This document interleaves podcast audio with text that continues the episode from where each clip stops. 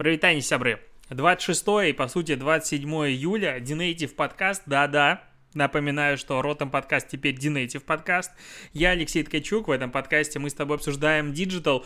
И я начну с самой главной, вообще главнейшей и главной новости рекламы в июле лета 2021 года в СНГ, а может быть даже и больше, вот прям этого года. А, в чем прикол? Ты сейчас слушаешь подкаст, значит, подкасты тебе не безразличны. И в подкастах есть одна большая проблема. Непонятно у кого что сколько, непонятно что это сколько стоит, и, короче, где искать. Вот, если коротко, а, все рекламодатели, которые еще не работали с э, подкастами, они пока не понимают, с чего начать вообще поиск подкастеров и подкастов, сколько у них статистики, какая статистика есть, где искать их контакты, короче, очень много непонимания. Мы-то с тобой опытные люди, которые слушают и делают подкасты уже давно, не до конца в этом разбираемся, а люди, которые как бы ТикТок сейчас осваивают, им не до подкастов. И у нас же есть проект Mave, бесплатная, безлимитная платформа для подкастеров. И сегодня, 27 июля, она станет доступна и для брендов. Ура! У нас на платформе уже больше 500 активных подкастов, которые получают какие-то прослушивания. И, соответственно, теперь мы начнем в ручном режиме, пока еще с ручной премодерацией, а, добавлять рекламодателей на платформу, чтобы те получили возможность, во-первых, смотреть на статистику, э, самое важное, во-вторых, э, получать контакты подкастеров, писать им, говорить, чуваки, мы хотим купить у вас рекламу, давайте посотрудничаем, вот это вот все. И, короче, это произойдет, ну, когда я пишу подкаст, это произойдет еще завтра, но, по сути, у тебя уже сегодня. Если тебе вдруг интересно, я ссылочки оставлю в описании, переходи, смотри. Это большое событие для меня, для команды Mave, потому что мы к этому готовились и делали очень много, по сути, начали делать это фактически год назад, поэтому эту новость я поставил первой, надеюсь, ты меня простишь за такую интеграцию важной, важной э, анонса, потому что ну, это реально повлияет, на мой взгляд, на рекламную отрасль в России, надеюсь, в лучшую сторону. Это первая история. Вторая новость тоже достаточно большая, потому что чуть больше года назад, а если быть точным, в феврале 2020 года, я собрал а, свой первый а, большой рейтинг исследования а, зарплат SMM-отрасли СНГ. Там было больше 4000 заполненных анкет, которые я как бы одобрил фактически. По сути, там было почти 5000 заполненных анкет. Короче, очень много людей оставили свои данные, все в анонимном режиме. Я это долго анализировал, там были косяки внутри, но в любом случае в мае, насколько я помню, 2020 года появилось исследование, первое большое исследование SMM, зарплат в SMM Россия, Украина, Беларусь, Казахстан и сопредельные страны. И по разным грейдам, по разным местам работы, фриланс, не фриланс и так далее. На мой взгляд, это получилась крутая статья, потому что, ну, она получила там больше 50 тысяч просмотров, а, и это уже как бы, ну, на секундочку немало. И вообще она многим помогла пересмотреть сколько они вообще зарабатывают, правильно ли они зарабатывают, можно ли просить, допустим, о прибавке, сколько они стоят как специалисты так далее. А, ну и там было в целом много данных дополнительных. И вот прошел как бы чуть больше года, время летит быстро, и пришло пора повторить это исследование. Соответственно, второй рейтинг а, зарплаты SMM отрасли я объявляю открытым. Можно заходить ко мне в блог, и последняя статья, либо по ссылке в описании, либо в Телеграме, в Инсте об этом буду говорить еще достаточно много, потому что что до 8 августа я буду собирать э, заявки, буду собирать анкеты. Опять же, это все в анонимном режиме, ничего никуда не вводится, можно даже почту не оставлять, потому что статья в любом случае будет. Если хочешь, оставляй, потом придет письмо, рассылка. Но сейчас, вот я сегодня утром, по сути, ее опубликовал и сделал первые анонсы. 1080 анкет у меня уже есть. То есть, фактически можно, по сути, говорить, что плюс-минус исследование состоялось. А, по прошлому опыту очень сильно будет не хватать регионов, особенно небольших городов и специалистов оттуда, потому что Москва, Питер, Киев, Минск э, и прочие крупные города, по ним статистика будет достаточно репрезентативна и данных будет будет много. А вот небольших городов будет немного, поэтому я думаю, в этом году надо что-то придумать, чтобы э, специалисты оттуда тоже поделились своими данными. Интересно, как э, зарабатывают они там. Может, надо агентство, знаешь, открывать, СММщиков из регионов себе нанимать и кайфовать, переподавать их по московским костам и вообще горе не знать. А, такие новости. Короче, видишь, два больших события. Это как бы еще есть впереди много чего меня достаточно большого. Очень меня радует, что я не только, типа, статьи пишу какие-то или постить, а вот как бы, ну, это реально большие вехи, которые происходят и влияют много на кого. Ну, мне так хотелось бы думать. Короче, я вот такое, у меня хорошее настроение. Начал сегодня читать новую книгу «Всемирная история рекламы». Автор Марк Тайгейт. Тангейт. Марк Тангейт. Короче, ее издала Альпин, ну, перевела на русский язык, э, поэтому обложка и вообще выглядит она так ну, я честно думал, хрень какая-то полнейшая, но мне очень интересно почитать про историю рекламы, а особо книг как бы не было. Я ее с трудом нашел, купил, прям внешне выглядит не особо. Но вот я прочитал чуть больше 100 страниц, пока ездил сегодня в Сапсане в Москву и обратно. И что хочу сказать. Безумное количество интересных фактов о становлении рекламы в мире, в Америке, в Европе. Вот к этому моменту я прочитал. Очень хочется создать свое агентство, хотя я ярый противник его, и я хожу, выношу теперь эту идею.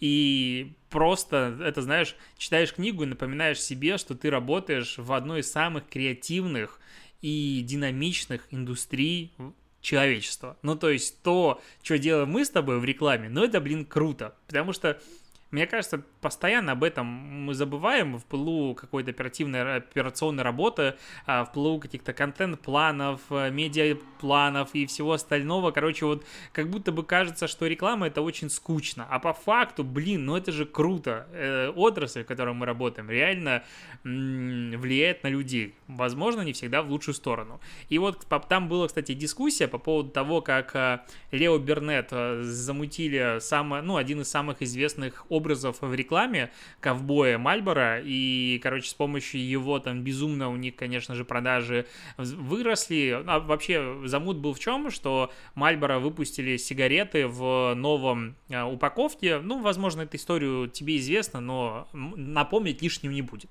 А, в новой а, упаковке, которая вот открывалась, все классно, и они были с фильтром, но при этом э, сигареты с фильтром считались женскими.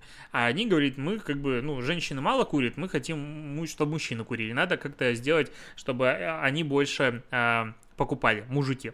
И в итоге Лео Бернет, который в тот, ну, и в его честь названа группа агентств, но он тогда еще занимался в том числе рекламой в своем агентстве, и он просто предложил, во-первых, ну, ковбоя Мальбора, потому что, говорит, это самый мужественный образ вообще, который есть, который будет курить сигареты. Во-вторых, он полностью их переработал, упаковку и так далее, брендинг, и в итоге, ну, вывел их прям очень-очень в лидеры большие, и эта реклама была там в течение 30 лет, просто восхитительно работала.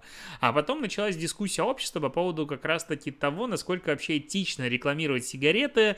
И сегодня, ну, сложно поверить то, что реклама сигарет когда-то была в журналах, на телевидении и где-то еще, но она была. И вот ее тогда как раз запретили. К чему я про сигареты начал а, вообще вести речь? Не к тому, что я хотел по факту похвастаться, похвастаться какими-то фактами или чем-то подобным. Нет. Тут а, Филипп Моррис, а, Филипп Моррис, ну, по сути, он один из нескольких, там, с двух или трех крупнейших холдингов, которые владеют, по сути, половиной всех табачных брендов. Кто у нас есть? Филипп Моррис, и второй BAT, British American Tobacco, да, ну и все, я третий не помню. Так вот, э, и у Филипп Морриса IQOS, понятно, да, система нагрева табака и вот все прекрасные э, вещи, которые заполнили сейчас а, мир вокруг нас с тобой. И что они говорят? Что а, Филипп Моррис планирует сосредоточиться на производстве и продаже продуктов без дыма, ну, соответственно, вот эта система табака и все такое, и они призывают к 30 году в а, Британия отказаться от э, традиционного табака вообще в принципе. Ну, потому что, во-первых, у правительства э, Великобритании еще в 2019 году вышла э, концепция по улучшению здоровья населения, одна из которых, одна из основных целей этой концепции к 30 году полностью отказаться от сигарет. Звучит пока что-то как-то оптимистично очень сильно, потому что, мне кажется, вот полный отказ от сигарет, скорее всего, приведет к их за полному запрету какому-то еще подобному, и это приведет к огромному рынку, ну, черному по-разному. То есть это как сухой закон в а, Америке, и пить начали все еще больше. Ну, то есть такое какое-то ощущение есть. Но, короче, Филипп Моррис эту тему активно поддерживает, потому что они качают IQOS и начали качать это одним из первых, и, соответственно, они делают свою проприетарную систему нагрева табака, продают к ним эти стики и зарабатывают на этом охренеть сколько и строят очень красивый маркетинг. То есть, как раньше сигареты это было что-то вау, блин, ты куришь, так сейчас IQOS. Ты идешь, э, ну, знаешь, вот э, в той же галерее э, в торговом центре в Питере находится re:Store, красивый магазин техники Apple и всего подобного, и рядом IQOS. Я даже не знаю с точки зрения оформления, цвета, света и всего остального, какой из них более интересный. Ну, то есть они, в принципе, равнозначны. И для меня в голове техника Apple, когда продается, это самое красивое, ну, самый красивый вариант продажи. Ну, то есть сами устройства охрененные, с цветом, гайды, все очень круто. А рядом, блин, сигареты продаются не менее красивыми. То есть это прям пугает то, насколько сильно они качают маркетинг и вот всякие чехольчики и всякую фигню. Туда заходишь, такой, блин, хочется прям начать курить. А, и, конечно же, за счет этого они отжирают рынок очень жестко, ну, судя по, опять же, данным всяким. И, конечно, они будут призывать активно и поддерживать идею отказаться от сигарет, потому что они просто монополизируют под себя рынок, и все будут именно потреблять только их продукт. А, такая, знаешь, рыться в пушку, но странно звучит, когда а, табачная компания говорит, то давайте мы перестанем вообще продавать сигареты. Ну, кажется, что в этом вот где-то зарыта какая-то, знаешь, нюансик, который на самом деле а, очень-очень а, важен. Такая мысль. А, еще появилась новость, вот мы как бы с тобой поговорили тут про технику Apple, что Apple в ближайшие пару лет а, Face ID добавит во все свои устройства, и это, конечно же, вообще восторг.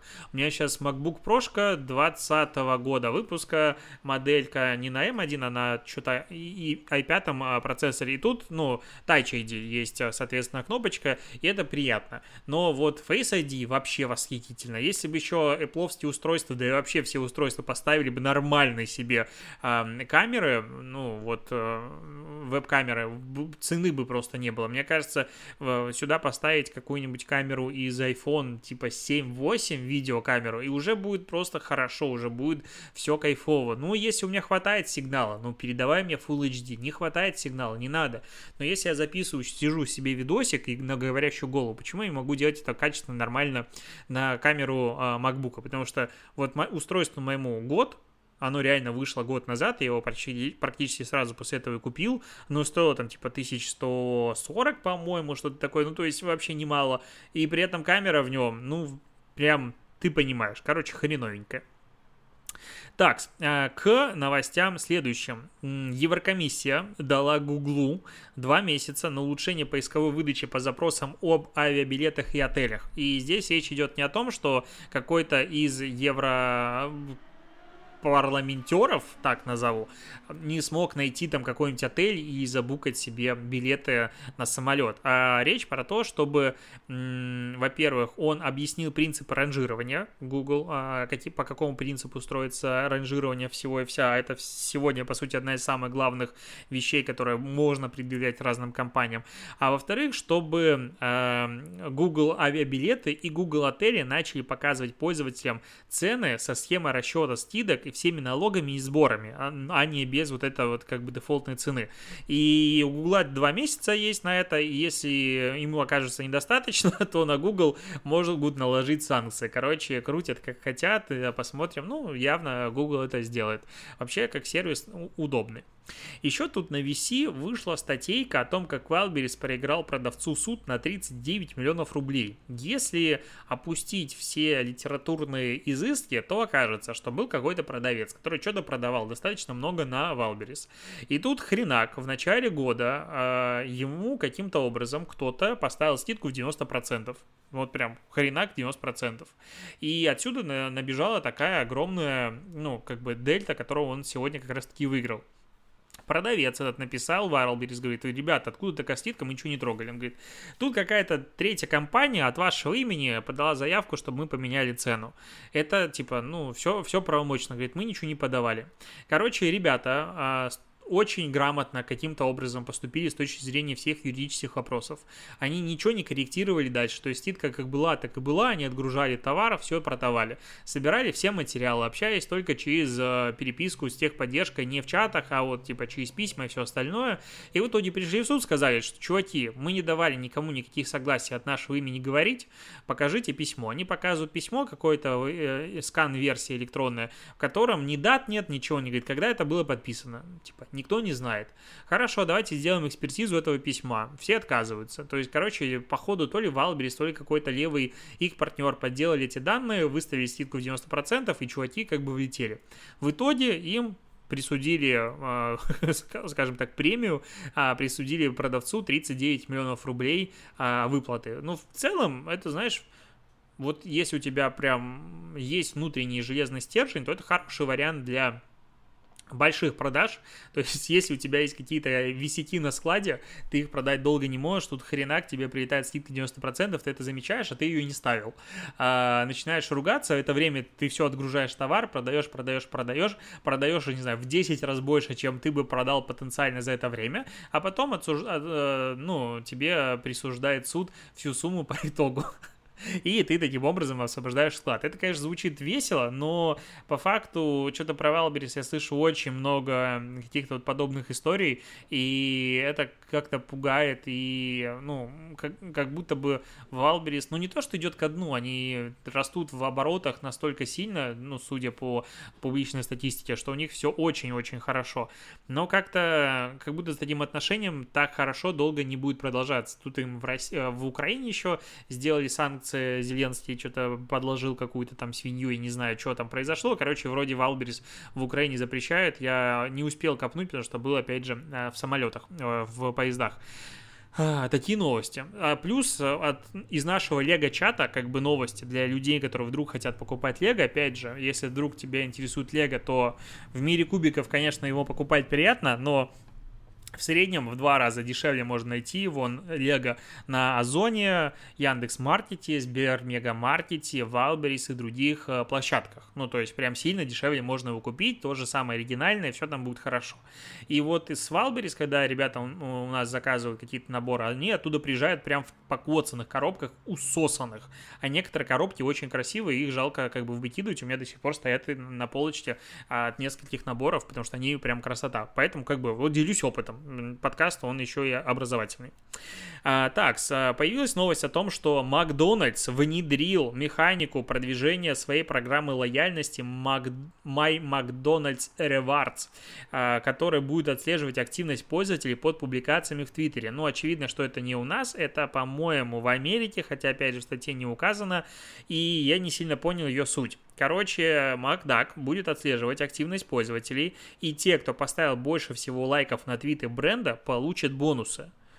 Ну, допустим, бренд выпускает 20 твитов, и 20 человек, и каждый из них лайкает. И что в этом случае произойдет? То есть не больше всех, а может быть э, за какое-то определенное действие. Короче, по э, статье на составе ничего не понятно, что там будет происходить, но э, хочу сказать, что такие активности как бы не новы, не новы, и удивительно, что вот Макдональдс запускает такую активность себе. А еще Hulu, а, это стриминговая платформа, будет предлагать пользователям отсканировать QR-код или указать адрес электронной почты для того, чтобы получить дополнительную информацию о вот этом My McDonald's Rewards. А, и что-то там будет еще как бы давать сверху какую-то бонусную плюшку. Но вот по поводу QR-кодов, я тут эм, года, наверное, 4, 5, э, может даже 6 лет назад. Ну, прям давно. Э, Еще когда я жил в Минске, и мой блог назывался native.by, и он был вообще не про диджитал, он был про, типа, всякое в жизни. Короче, у меня это была другая история. Вот. Э, я задумался об исследовании как раз-таки QR-кодов И ходил просто в течение там пары недель в метро, на улице, везде-везде, на всех билбордах фоткал все QR-коды и сканировал их в целом на камеру. Тогда у меня еще был Android смартфон, по-моему, или Nokia у меня была, не суть. Короче, встроенного сканера QR-кодов не было, как в айфоне, и это было страдание. Но оказалось тогда, что, наверное, каждый второй или там практически каждый второй QR-код, который был на рекламных носителях, он был тупо нерабочий. Для меня это было просто откровение огромное. Ну и это первое было большое откровение. Второе, что очень часто э, дизайнеры не задумывались о том, где будет и как будет висеть их баннер, и часто QR-коды находились в самом низу огромного билборда, который висит, допустим, а, в переходе в метро, и чтобы его отсканировать, надо было просто нагибаться, чуть ли не на карачках, к нему подползать, по-другому не, невозможно было, или наоборот над входом, или где-то еще. Короче, я был тогда разочарован тем, как а, маркетологи безалаберно относятся а, к QR-кодам. Сейчас я решил, надо проверить, что вообще изменилось, и начал ходить фоткать QR-коды, у меня новое хобби появилось. И пока вижу, что все работают, и их достаточно много стало. Практически в каждом магазине ты заходишь, везде есть QR-коды, и даже в туалетах QR-коды есть. И, короче, если так пойдет и дальше, то никакого исследования не получится, если не все работают, и все работает хорошо. Но в целом, пока собираю себе коллекцию, может быть, получится какой-то интересный материал по итогу. А, так, по поводу а, рекламы. GroupM, это, ну, холдинг, а, медиа Какие же громкие мотоциклы тут ездят на улице, аж бесит. Так вот, группа М это медиаинвестиционное подразделение WPP, э, ну, агентство.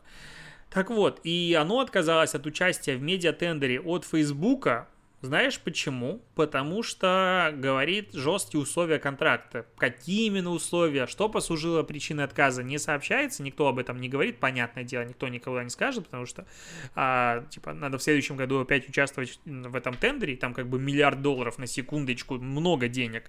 Но вот а, Денсу, Хавас и Пабликс, они участвуют дальше, и все у них как бы хорошо. Интересно, что э, именно а, группа М так замотивировал отказаться от такого количества денег большого, и что же там за условия. Но круто, что агентства вот могут э, такое сказать. Возможно, там вообще причины не связаны с тендером, я не знаю. Но просто глядя на то, что происходит в России часто в тендерах, и когда там недавно в каком-то телеграм-канале читал, что одно из медиа-агентств выиграло тендер достаточно большой с комиссией 0,00001, по-моему, процента. И в эту комиссию входит управление самими бюджетами, медиапланирование, вообще все-все-все. Э, и ты такой, что-то как-то, как это может такое быть? Ну, то есть медиа-агентства мало того, что живут с огромными срочками платежей, кредитуют клиентов, так еще и денег за это не берут. Что за приколы? Ну, то есть не понимая, как, зачем это происходит, возможно, какие-то откатные системы, что-то еще, не, опять же, не буду утверждать, не знаю, но это выглядит странно, и как будто бы у нас агентство ну, не то, что себя не уважает, а денег на рынке так мало, что выживать хоть как-то надо, поэтому давайте хоть, ну, типа, косточку обгрызем, но другим не дадим, и собраться и организоваться как-то в профсоюз а, не могут. А, так, появилось исследование, это сервис Superjob провел, что у россиян снизился интерес к Олимпийским играм. И Олимпиада в Токио интересует в полтора раза меньше россиян, чем а, Олимпийские игры 2014 года в Сочи. Но тут надо, наверное, сказать, что Олимпийские игры в Сочи в целом интересовали россиян больше, чем любые другие игры Олимпийские последнего времени. А, и, допустим, ну, в Сочи за успехами типа сборной России, так почему-то читается, а, планировали следить 76% россиян, а предыдущая Олимпиада в Рио-де-Жанейро 64%, в Токио сейчас только 50%, в Лондоне 74% в 2012 году, которая была Олимпиада, следила. А в выборке было 1,6 тысяч представителей экономически активного населения из всех округов страны, так звучит. И действительно, я слышу все больше и больше, вокруг очень много разных людей, там комментатор э, Формулы-1, кто-то еще, говорят о том, что ну что-то неинтересно стало, может быть из-за того, что Олимпиада должна была быть в прошлом году, и в этом году пандемия, она какая-то такая ну, как будто не до Олимпиады получилось.